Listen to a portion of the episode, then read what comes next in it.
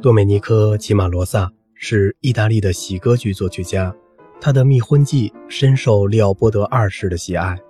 1792年在维也纳首演过后，皇帝预定了晚餐款待全班人马，好让他们再演一遍。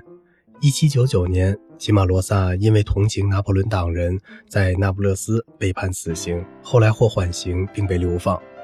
有一次，拿破仑皇帝向著名的格雷特里询问莫扎特与齐马罗萨的区别。